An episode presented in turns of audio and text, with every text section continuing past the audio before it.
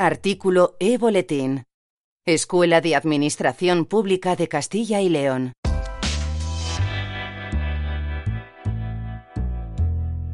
Cumplimiento normativo en el sector público y programas de compilance.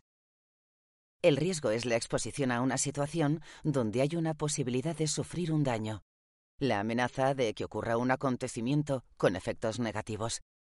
Partiendo de esta premisa, no cabe duda de que cualquier actividad, pública o privada, está sometida a riesgos. El compilance tuvo sus antecedentes en Estados Unidos en la década de los 70 al hacerse públicos importantes casos de corrupción vinculados a empresas que operaban en el sistema financiero.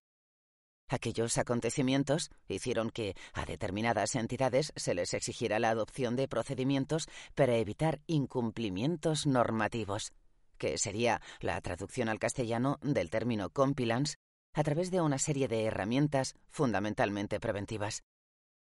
En España, más allá de aquellos sectores en que puede resultar obligatorio que las empresas cuenten con programas de compilance, sector bancario, financiero, etc., la generalización de estas políticas ha venido de la mano de la modificación del Código Penal en los años 2010 y 2015.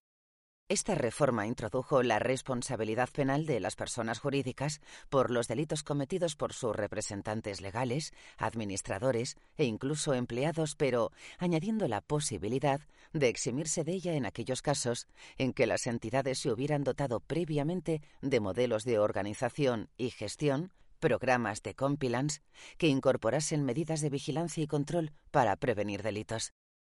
Si volvemos la vista al sector público, el hecho de que la responsabilidad penal de las personas jurídicas tan solo afecte a sus empresas públicas no puede llevarnos a pensar que el compilance sea algo absolutamente ajeno al mismo. En el ámbito en el que la máxima es velar por los intereses generales, en el que la propia Constitución exige que los poderes y recursos destinados a tal fin se administren con objetividad, con sujeción a la legalidad y de manera efectiva y eficiente, establecer sistemas que permitan garantizar que esas exigencias se cumplan debería ser una prioridad. No cabe duda de que las administraciones públicas han contado desde siempre con sistemas de fiscalización y control para garantizar el cumplimiento de la legalidad. Sin embargo, los bochornosos casos de corrupción que sacuden al sector público, sobre todo en ámbitos como la contratación, el urbanismo, las subvenciones o la gestión de personal, han permitido evidenciar que esos controles resultan insuficientes y que deben complementarse con algunas herramientas del compilance del sector privado, sobre todo en el terreno de la prevención y en la optimización de patrones de comportamiento. En el ámbito de la actuación de las administraciones públicas existen normas que ya incluyen previsiones específicas en esta línea.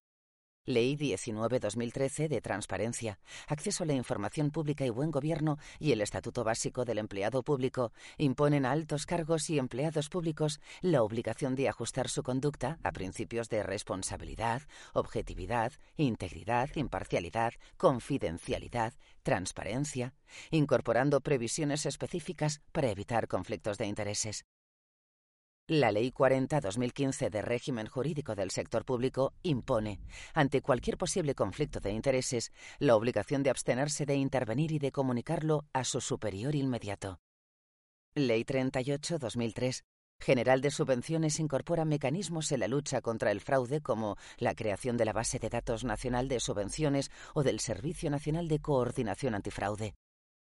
La Ley 9-2017 de Contratos del Sector Público impone a los órganos de contratación la obligación de tomar las medidas para luchar contra el fraude y la corrupción y para detectar conflictos de intereses en los procedimientos de licitación. Artículo 64.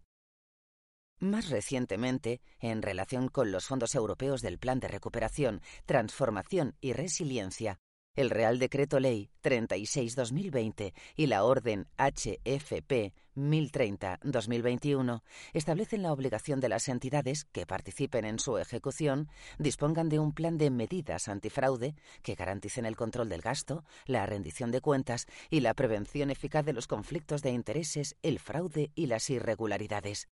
La OCDE considera que estas políticas resultan esenciales para la gobernanza pública y, para ello, propone que, más allá del nivel normativo, se ofrezca una respuesta estratégica a través de sistemas de integridad pública coherentes y completos, construidos sobre la base de una sólida cultura de la integridad en las organizaciones y unos enfoques preventivos.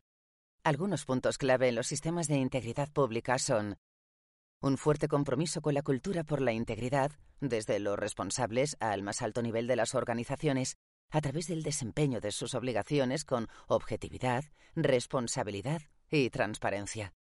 Definir los estándares de conducta que se esperan de todo el personal al servicio de las AP a través de códigos éticos y procedimientos claros para evitar conflictos de intereses.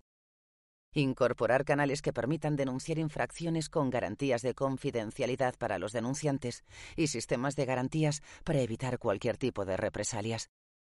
Establecer un sistema de control y gestión de riesgos, con delimitación de objetivos, prioridades y señales de alerta.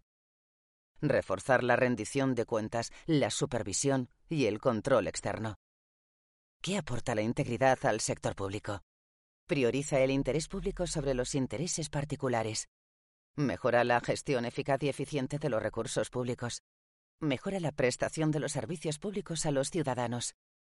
Contribuye a garantizar el sometimiento al principio de legalidad y a los principios de buen gobierno y transparencia. Genera cultura y valor reputacional en las organizaciones.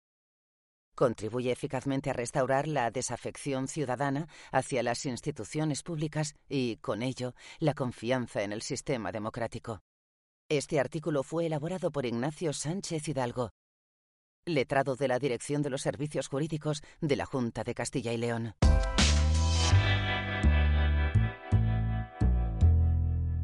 Escuela de Administración Pública de Castilla y León.